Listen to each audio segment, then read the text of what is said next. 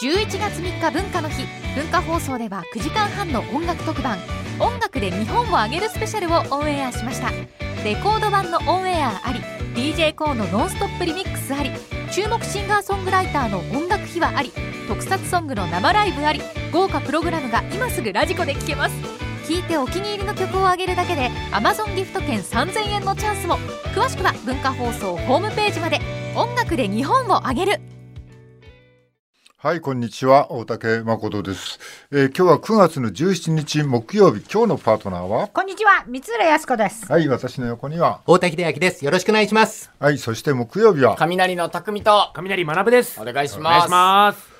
す。なんか静かだな。なんか、そうですね。なんか、なんかなんか音、音なかったな、な、なん乗かっ。たよ。鳴ったうん、ブンブンブンブンって。本で当もボリュームがちょっとちっちゃかったのかあな、そう、そうか。気持ち。うん。うん。なんか静かに始まったなと思って。まあいいんだけど、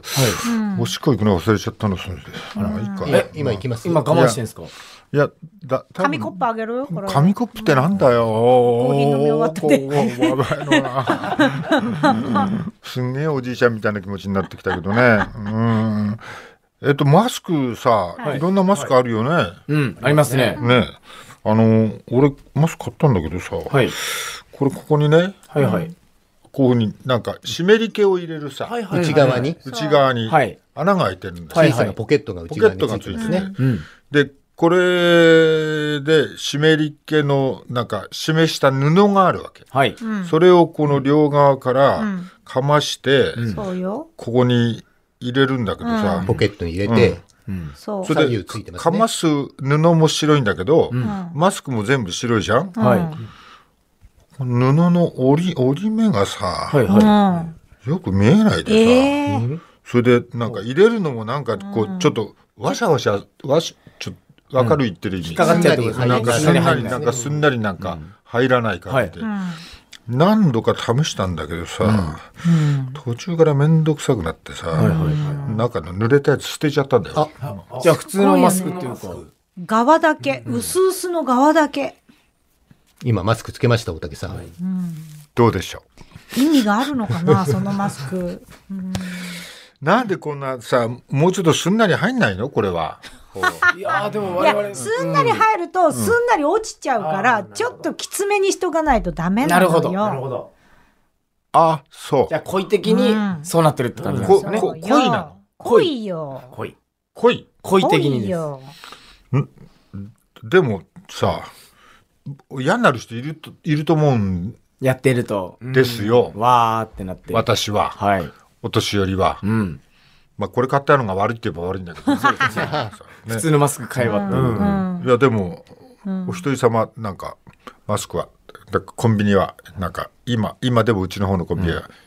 いいい一組っていうの一枚いいえって書いてある。そうなんですかうん書い。てあった珍しいですね。これ濡らしてから差し込むんですか、いや濡れてる布もうあがの、ビニールに入ってるの、なんかアルミ、あアルミみたいなアのルミみたに入ってるいな濡れたのに濡れた入ってるコわけットンみたいなやつが。うん飛ええ。それを裂いてそうそうそうここに二つに剥がして、はい行機乗るときはそれつけます、私。飛あそうなん行機でって乾燥してるもんで、マスクしても、あの、呼吸が乾燥しすぎて呼吸できないときありません、うん息苦しくなる。そそうなるもんで、飛行機のとき、そのモイストのああやつつけますよ。えー、あのーそれなんかやっぱ10時間効果があるとかね、表に書いてあったからね、ああそのくらいはちゃんとすればうん。そう潤うのかなとかでもい今の季節まだ十分湿気てるから、あのまあ湿度74%ですけどね、今日ね。大竹さん大丈夫だよ湿気てないあのね 俺はこの形が気に入ったのあフォルムが、つけた時のフォルムあ、なが。るほどね。のはいちょっと、このポーンってこう、昔のカラスマスクってそやうつだよそうねそう、カラス不良がやるやつねでるタイプの。こうなんかウレタンのやつだとなんかちょっとでかくて真ん中がくぼむんだよ、はい。あはいわかりなんますかわか口りまがなんか息するとペコペコペコペコ動くじゃない、すわかるわかるこれはそうならないだろ、髪だからペコペコしないですねでしょ、だからこのフォルムが好きなの他のはみんなあのな匠のしてるやつみたいにさ、はい。うんあ髪の蛇腹っぽいやつ。蛇腹っぽいと、はいはいはいはい。嫌いなんだよあ髪なのんかいや髪の四角いやかっこいいけつど仮面ライダー V3 みたいじゃないですか。仮面ライダまあいやいやー口元蛇腹っぽいですよね。口元が蛇腹ね。で。お前顔ちっちゃいな俺顔ちっちゃいんです俺いいまなぁ。 まモデルと同じサイズです背が小さいだけで身長も小さいけど背身長小さいだけで顔はちっちゃいの顔おモデ前ル並みなんですレよディース、レディース用した方がいいんじゃないなんか子供みんながしてるみたい。あこのマスクが大きくてうんねそうそううんまだあこれああそこでかいけどってちらっと言いましたね。僕今あ俺 ちっちゃい声で今マスクしてるんだけどはいこの声はちゃんと聞くあ、全然聞こえうんます、聞こえます。すあ本当にこもこもってもないんじゃないですかどうだろう普通に聞こえますね僕らはあそうはいうん。いやでもこれパネルがあるからね、はいまあ本番の時はいつも外してるんだけどね、うんマスクだ大丈夫なのこれで全喋って然、まあ、あの、イヤホン、マイク通せば全然大丈夫ですよ。そうかいうん。うんなんだじゃあ別にあでもあ、でもなんやかっぱりちょっとクリアになるでもでもなでもなんかねクリアクリアになりましたあ、確かに。やっぱ違うでしょあ、違う。違いますねうん違った。ねえうんこうよく男の人でさはいあのマスクつけてんだけど、鼻出てる人たくさんいるよ、ね、す男の人の方が多い。マスク下手なの。男マスク下手なあの、私もそう思った。だし、だからお友達が言って、男の人ってマスクつけるの下手だよね、つって言わ,、言われて、そういえば、と思って、街見たら、下手なの男の人。うんあのねあのー鏡見ないとうん。俺なんかもマスクつけて、うん。あのまあ、鼻かまではちゃんとやるんだけど、もう一回こう眼鏡もしてるから眼鏡外してもう一回かけて、うんそのちょっと鏡で見ないとちょっとなんかこう歪んだようについちゃう時あるんだよねへえ。マスクが。へえ。あらそんなことないわけな鏡も見ずにい。うん。ああそう、お父さん私もないですそうでね。すねあのもちろんないですまなぶくんは、ないですごめんなさいこの間のトイレ座り事件と同じような展開なんになっかてます広ねげ。広げたいんだけど。そうなんです共感したいっていうか、うん共感はしたいですよそうですねありあまするねあるって言いたい気持ちはあるんですけど、あ外からは浜辺のウルフとか呼ぶぞ俺はもうこうなったらあウルフウルフさんもないと思うないん じゃなないいと思いますよじゃない。あ今、もう、おもむろにやってきますよ。あるかな小走りに。はいはい浜辺のウルフ。ウルフ、スタジオ入りました。マスクつけた時に鏡見ないでつけると、どっちかに歪んだことあるないあ、あります。ほら見ろえほら見ろなあんのかよななまあ、ほぼずれてます。ほぼずれるよな、ああああほら見ろいるいるんだよだかいらややっと一人じゃないですか、え、浜辺のウルフさんはトイレは、お小水は座ってしますか座ってしまう。それはそれは聞いてないよ俺はそんなことはもうもういいよ分かったよお邪魔しました。はいお邪魔しました。礼儀正しい先輩だ、ああいうの見習ったかないと思って勉強になりますお前同じ事務所だよ同じ事務所の先輩です先輩です。ウルフさんは先輩なの、先輩ですゴリゴリの、お前らライブやっただろこの前池袋でグレープカンパニーの事務所ライブですね、あいつは出たのウルフさん手でねえっすそのある程度こうす、大きいとこでやるんで、ある程度成績がいい人しか出れないんですけど、うん傷つくわはいあ、成績が悪いウルフさんが今入ってきました。お前なんで事務所のライブ出て出てないんだよあの、あまりテレビに出てないから。いやお面白いのに出れなかったのそうなんです。本人は入ってますけど、はいそうどうなんですかまあでもあ丸の、テレビに出てなくても、毎月のじちっちゃい事務所ライブで成績出してる後輩とかは出てました。あれあれはい。さんでやっぱ成績ってことですか成績だと思います。常やっ日ぱ頃若手は率先して出れるんですけど、うん。お前ぐらい年取ってくるともうダメなのまあダメというか、まあ若手がちょっと下駄履かしてもらってる感じです。あ、若手が下駄履若かし手てもらはって若手は下駄履いてるんだそうですだから来年は出てないと思います。あじゃあ来年はウルフさん出てるんですか、いや、俺ももうもちろんあれやけど、はいはいあれやけどあれやけど、あれや若手がどんどん入れ替わって、また新しく入った人が出る感じじゃないですか。そうだよねこのコロナで大変だもんねはいありがとうねお邪魔しました。お邪魔しました。お邪魔しましたじゃないわ大竹さんいらっしゃらない時に事務所対抗ライブでグレープカンパニーはいはい VS なんとかってやるんですけど、はいあの浜辺さんいるのに グレープカンパニそういえばー出たこのとないメンバーに入れてもらえないってグレいうープそうですのね戦力で出しなよ、今度。マラフさんどうなんですかそれはちょっとまだ早い。芸歴長えよ。まだ早い。先輩じゃ長ないいよよ20年越してんだぞ あ、そっかそっか。久しぶりのライブはどうだったのいや、すごく、あの、感動的だったんですよね。その客前で、お客さんの前でやるっていうのは嬉しかったんですけども、やっぱこの漫才のこのお客さんの前でやるっていうブランクがすごくあって、まあ、匠が噛み倒す。ええ、緊張したの。いや、これがですね、はいあのーまあ、えー、僕ら、こう、アンケートとか書くじゃないですか。で、僕はですね、ちゃんと、えー、4ヶ月ぶりのお客さんの前で漫才しました。予想通り感覚が鈍ってて噛み倒しましたと。はい。まあこれ誰とも書いてないんですよ、俺もそうだし学ぶもそうだったっていう意味で書いたんですよ、ただ学ぶのこれ紙見てください書いてきたの、匠がやりやがったみたいな、だから俺は読んで俺は匠にやったと思うやったこれこれ自分を棚に上げて、俺だけこう落としてくるっていう学ぶの高等テクニいッやク、違うんですよねこれやっぱり、あのボケから言わせてもらうとどうだったのボケが噛むのと、ツッコミが噛むのって結構違うと思うんですよねそれはそうかあのボケは何でもまあボケになるというかツッコミがそういね、てツッくれれコミがば突っ込めばね。でしかも匠は人の頭を叩くという、まあ暴力というか暴力はいまそうだよね。まあ、つかなり強いツッコミをするので、噛んだり、まあ、するでと、もねちょっと説得力でがなもくよなるくというか。考えたら強く頭叩いてるやつが噛むイコール学ぶが突っ込んだ時により受けると思うんですよ僕は。いつもいつも叩いてるやつが噛んでどうすんだの一言ぐらいのあ余裕すらなかったまあ学ぶにも非があるなと思うたんだで、すけそど。れを、もしれ俺ないねがだから現場現場受けたのか受けてないのかそれじゃいや、その、噛んなだんてこいうとがの、あの、受けるぐらいの噛み方もしてないんですよね。その、ずっとこう甘い噛みあー方を甘ず噛みっと続けてるので、突っ込むまでもいけないんですよね。かといいっやてや俺が、それはバシ学ぶッとがね自、信がないからでしょあの台本以外のセリちょフっとあなた黙りなさいを言えないんだよ学ぶはアドリ ブ声小さいしねさっきもね匠のチンチンは大きいみたいなのをすごく小さい声で言って拾ったの太田さんだけだからただねそのその自信のなさだよえねただね、これその自信のな M1 さグラがンねプリあなたのが出てるよ M1 グランプリのあの、初めて準決勝行った時に、匠が、えっとまあネタを飛ばしたんですよ、はいあの時僕はあのお客さんに伝わらないマイクに入らないような小さな声で、匠のセリフを言って助けて、本当にはい本当にはいだからちい僕ついつこれは2016年の11 4年前じゃねえか 11 11月何に4年前の話出してきてる11月22日の読売ホールですね、有楽町の、はいいや4年前の話です決勝の決勝にし残らない今それ議論にそれだかねらその今ずらしてるよあなはたい自分のねその唯一のさ功績をさ今この議論に出すのはおかしいと思うよそれぐらいしかないんじゃないの君振り返ってみて自分が漫才中活躍した部分ってそれしかないから今出したんじゃないのあのお母さんそっくりですね、この感じねほらお母さんそっくりとかそういってまたわからんけど、私もそういうの加わ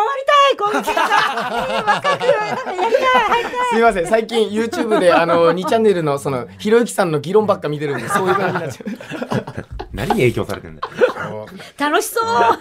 俺俺らクもロストークの検討、すごい楽しそう。若い頃も相手がとちたらねもうなんかなんでそれができないんだと思ってね、俺な怒って怒ったりしてたのね、だからある時からね誰かもうとちるとなんか笑っちゃうようになっちゃってねあ、いいですね。いい心境ですね。いやいやもう閉じるとおかしくなっちゃ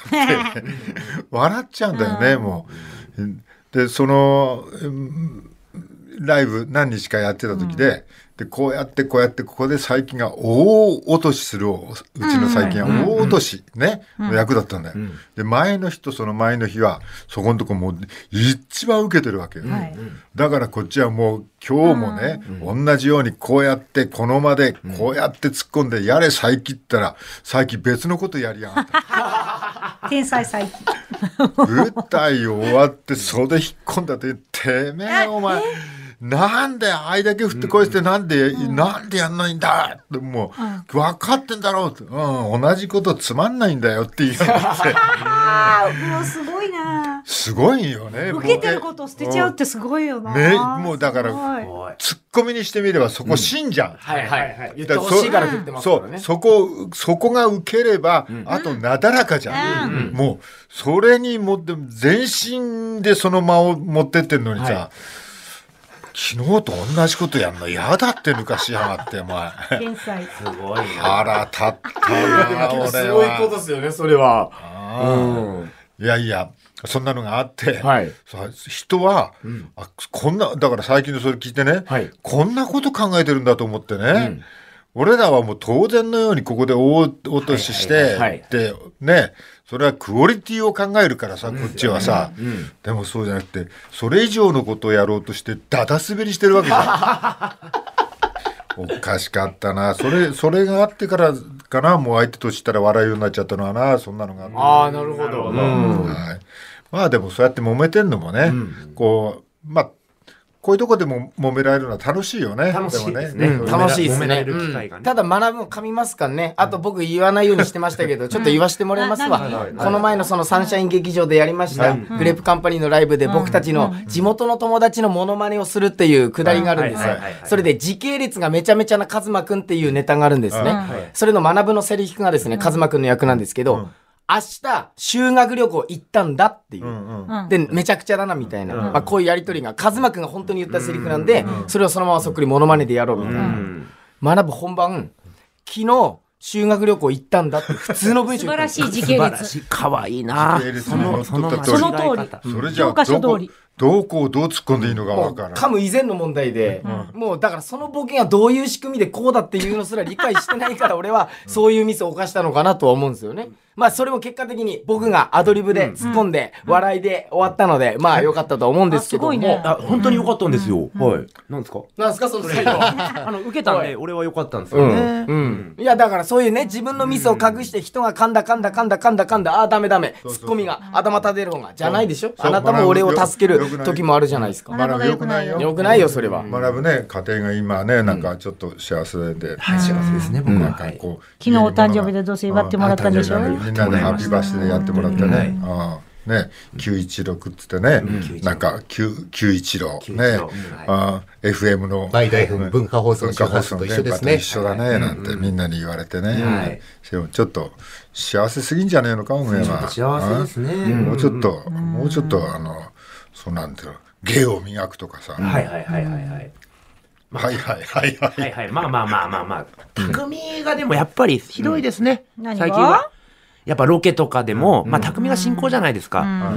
台本を一切読まずにロケに行ったりね、あの基本情報を全く入れずに始まって、だからボケの俺は見てるわけあの読んでるわけですちゃんと、読んでるから匠が進行すべきとこを僕がこうフォローして進行したり、ちょっと僕がねあのボケるねあの空白がなくなってきてるんですよね、まあ最近。ねそんなことやってもうんねボケられないじゃんそもそもうん そもそも今も大竹さんが今いろいろ九一郎のこととかうん君の誕生日でとかいっぱい喋ってうてんそれに対するアンサーなく今その話に変えたけどうんうんうんそのノリもノリすら壊して今自分のその話したじゃんそれ君の弱さの表れだよねなんかちょっとボケにくいなその怒り方も。うんうん、ボケにくいっていうかね、ううんん、平坦でそれでもうボケれんじゃないの、まあでも、 はいはいそれでもボケれんじゃないの、ボケにくいな。急にね、君から仕掛けちょた。っと待って、ちょっと待って、ね三浦を怒らせるな。三浦は今一生のうちで一番幸せなんだから。あ、ああら何が私人生で一番も今一番幸せうなんだよ10本の指に入るぐらい楽しかったの出来事がどんなことが楽しかったディのズニーランド行ってきたのいいですね。清水美智子さんと白鳥さんと今私人嫌いじゃん、まあ、私最近ちょっとやばいぐらい人が嫌いなの、その中で私の今一番好きな二人と行ってきたのよかったこんな幸せなことないべと思って。あーディズニーランド混んでなかったのいやそれがだから今コロナであの抽選になったでしょ、で一回人数制限してるからさチケットを抽選で買えないっつってみんなが今避けてたのか、それかあの GoTo で東京を外したから全国からこ、来なかったとかいろんな多分はいはいはいはいあれがあって今コロナで人数制限してんのにチケットが余ってるんですよあ、そうなの平。日、それでい行ったんですよ、うん。たらもう全然空いてる。それは人数制限してるもんで空いてるもんで、一番人気の乗り物でも30分だよ。あ、そう。最長30分だよう。ん。でも全然待たないで。15分待ちぐらい大体全ての乗り物が。何が一番乗り物でよかった乗り物でよかったっつうよりね、並んでる時にね、今ディスタンスで幅取るの。うんはいはいで私、パーソナルスペースが異常じゃん。ちょっと人人がそばに立たれると聞いてなっちゃう、ちょっとお病気じゃん。なので、の 知らなかったあけど。の、人がディスタンスで並んでるからそ、れ知らなかったよ。うんノーストレスだったの。こんなそれスもトレ快ス。適なんだもうこんな快適なディズニーランド初めてで、あ、そ本当に楽しかったう。の。あー目つぶったり、あの、怖がったりしなかったのあ、あ、私怖い乗り物乗れないんで、あほとんど乗ってないです。あ、そあみんなが、あの、ジェットコースター乗ってる時は一人で待ってたり、え、それで楽しかったんですか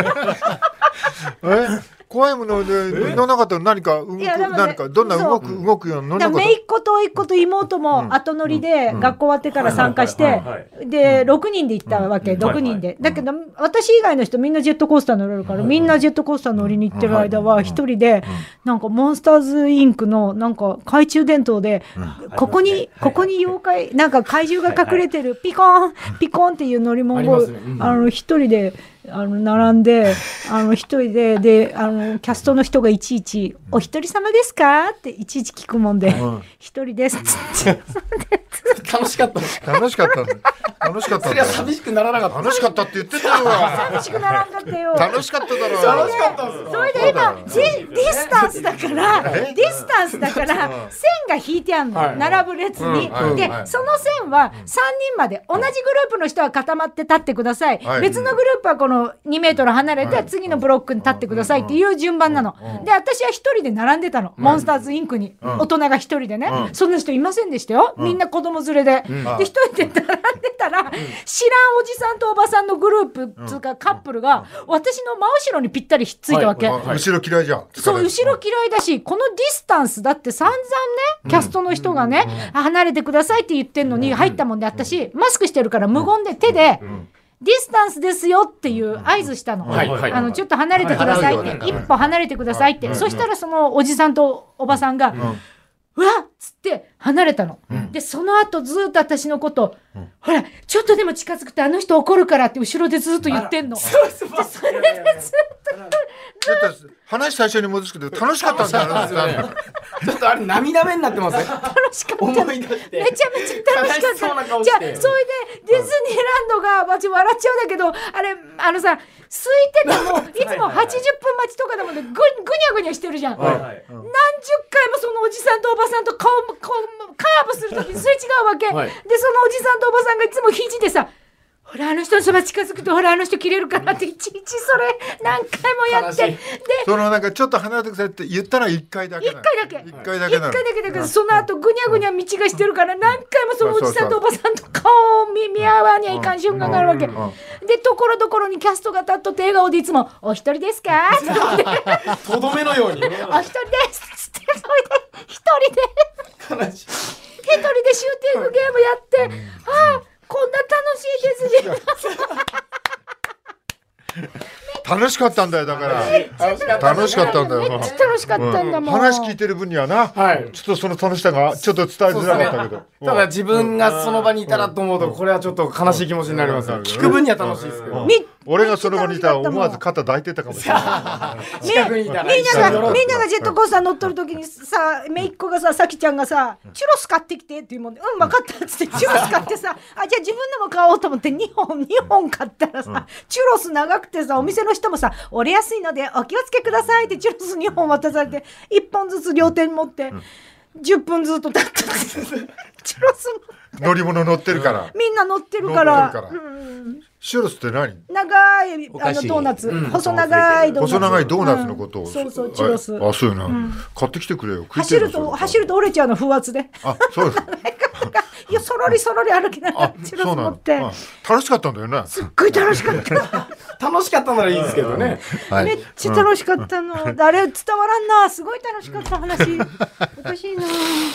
はい太田さんはい。えーあっととちょっと一緒にまだもうちょっと言って、はいはいお願いしはまはいえっと、今日は朝日新聞の天聖人をご紹介したいと思いますが、菅義偉さんが新しい総理大臣に選ばれました。はいで、菅さん、官房長官時代、批判を受けるたびに決まり文句をしょっちゅうおっしゃってましたね。はいえーご指摘は当たらない。全く問題ない。粛々と進める。あの、主に粛々と進めるは沖縄辺野古へのアメリカ軍基地移設の話で用いられた記憶があります。そうだねまあ、強い反対があるにもかかわらず始まりました、この辺野古の埋め立て工事、えー軟弱地盤も見つかって今大幅に遅れております、お金もかかってますねかしいねえーそれでもお菅さんは官房長官時代の問答無用の姿勢でこれからも工事は続けるというふうにおっしゃっています、はいで、今あー、とても話題の主になってますけれども、菅さんに関しては2つのお側面があるように報道されておりまして、あの、一つは、雪深い秋田の出身で地方のことを大事に思う、まあ、ちょっと素朴なイメージのはい政治家さん。で、もう一つは、えー異論を差し挟むのを許さない、冷徹な政治家さん。えー反論する人は、あ退いてもらうと、官僚の方にもおっしゃってました。どちらがし実相に近いのか、という、この天聖人語なんですね。はい。ね。まあ人間ね、多面的だからね、いろんな面持ってると思う,、思うけど思うけど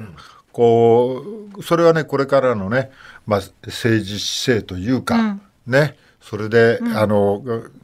どういうふうに、こう、この、だんだん考えもね、総理だからね、やっぱ言わなくちゃいけないからね。そうですね。ん発言しなきゃいけないですからね。うん今までみたいにそれには当たらないみたいなことだけではね、こう多分あのそのなんていうの、みんなの質問に答えたってことにならないんじゃないかって思われちゃうからね、えーそれにその素朴なねこう農家の出身の、こう地方出身で。苦労した出身で。パンケーキ大好き。はい、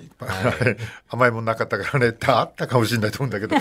まあその甘いもん大好き苦労した分がちゃんとねみんなに親切とか優しさの面に現れるのかそれともなんかその中で揉まれてますますなんかね権力が強くなっていくのかがこれからはちゃんとみ見ていないとわからないね。はいえー続いては東京新聞の記事ですが、あのー日立製作所が昨日凍結中だったイギリスでの原発計画から撤退すると発表しました、まあ凍結してたのを正式撤退が決ま,、決まったということですね風力など再生可能エネルギーの発電コストが今どんどん下がっている中で、原発事故の後に急激に上がった建設費とか、運営費とか、まあ、安全を維持するための費用、これを負担するのは経済合理性を欠くと判断したということのようです。で、まあ、菅政権、安倍政権の継承を掲げておりますので、価格競争力を失った原発にまだまだこだわるのかなと思われるんですが、エネルギー政策の転換はやるのかな、やるとしたらいつなのかなということですね。で、い政府は2005年に国内メーカーが海外の原発の建設工事全部請け負う原発輸出を打ち出しておりまして、えー第二次安倍政権もおそれを受け継いで成長戦略に取り入れておりました。ところが成功例は一つもなくて、イギリス以外にもベトナム、トルコ、リトアニア、こういった国々で計画も中止や中断状態になっています。で、アメリカの原発企業を買収した東芝も巨額損失を計上してしまった。まあ、東京電力福島第一原発事故を起こしましたので、安全対策費が世界的に跳ね上がって、まあ、風力をはじめ再生エネルギーの発電コストが原発より低くなったことなどがあるということですね。まあね、世界は再生エネルギーに向けてね、はいもう着々といろんなね手を打っているんだけどこの安倍政権の時はそれでもあの原発にね22%だっけこう依存していくっていう方向、はいはい2030年までにっていう割合ですねえーえー打ち出してたんだけどそれに加えてあの他国への原発の輸出、まあそれもずいぶんいろんな国にね、働きかけてやろうとしてたというのが、まああそこがダメになったとでここがダメになったっていうんで今回はことごとくダメでしたね。原発の輸出の話はこれで全て頓挫したってことになるなるね。うんはいね。はい世界の動きと違うからね。はい、えーこの後ねまあそのうん廃炉の問題もあって、まるでゼロにしちゃったらこうかね科学者の人もねこういなくなっちゃうのもこうなんか技術者の人がいなくなっちゃうのもこの廃炉に関しては不安はあるけども、はいだからといってこの原発がこれだけの被害を受けてね続けていくっていうのにも問題は多々あるよね。はい、国の政策。なこと、これ輸出で本当は儲けようと思ってたわけあだからの、ね。成長戦略の大きな柱だったんですね。ですよねはい。それが結局うまくいかなかったということですね。はい太田さん、現場はどうなってるのそれで福島の方あのなん東かは。京新聞には時々福島作業員日誌ということで、はい福島のお原発事故の処理に当たっている作業員の方の日記が、あー載ってるんですけど、あの37歳の男性の方のお今日はレポートということで、3年ぶりにこの福島第一原発の作業員として戻ってきたということなんですね。で事故が起きた後とにかく何とかしなくちゃいけないということで特管で作った仮設設備も実は多くなってる。で事故から10年目なので、えー経年劣化してはいあちこちがその壊れ始めてる。その補修のために経験者が欲しいということで、えーこの方3年ぶりに現場に呼ばれたということなんですね。で、作業をしていたら、以前所属していた元請け会社のメンバーが、なんでお前いるんだよと絡んできたそうです。人足りないんだようちに来いよとも言われたということで、まあ、いろんな現場で、えー原発事故の後処理も人手が足りなく足りてないんだ、以前働いていた人が離れても呼び戻されているっていうケースがあるということのようですね。ねあのー汚染された汚染水もあれだねあのー希釈してはい、薄めて。海海に流す、まあ、国や東京電力がそうしたいっていうことをずっとにじませてるんですけれども、ようやく風評被害が終わりかけて、えーお魚も取って売れるようになってきた漁業関係者、また汚れた水が流れるっていうイメージが出ると、また売れなくなっちゃうじゃないかって言って反対していて、今どうすんのかなっていうところですよね。えー漁業組合ははい。反対してるよそうねですね。うんかといってこのタンクをどんどんどんどん増やしてどんどんどん。タンクも2022年の夏にはもういっぱいいっぱいになっちゃうっていうことですよね。でも、どうしたらいいんだろうねどうしたらいいんだろう灰色が一番の問題だねもうちょっと新しい方今トリチウムプラスアルファがあのまだ残っちゃうっていうやりそう方でなすんでねしょ。以前、あの、トリチウムだけが、その、お除去できなくて、で、トリチウムは薄めれば、水と近い、あの、放射性物質なんで、えー海に流してもいいだろうというふうに言われてたんですけど、実は綺麗にしたはずの、その、お処理済みのお水の中にも、まだ取り切れてない成分が結構あったっていうのが分かってあきるってていう、のは分かってきて、それもう一度きれいにしてっていうようなこともしなきゃいけないみたいですよね。はいえーここにものすごいコストがかかるとそのコストは電気料金として、もちろん、あの、私たちが負担してるっていうことですよね。さあ今日も始めましょう。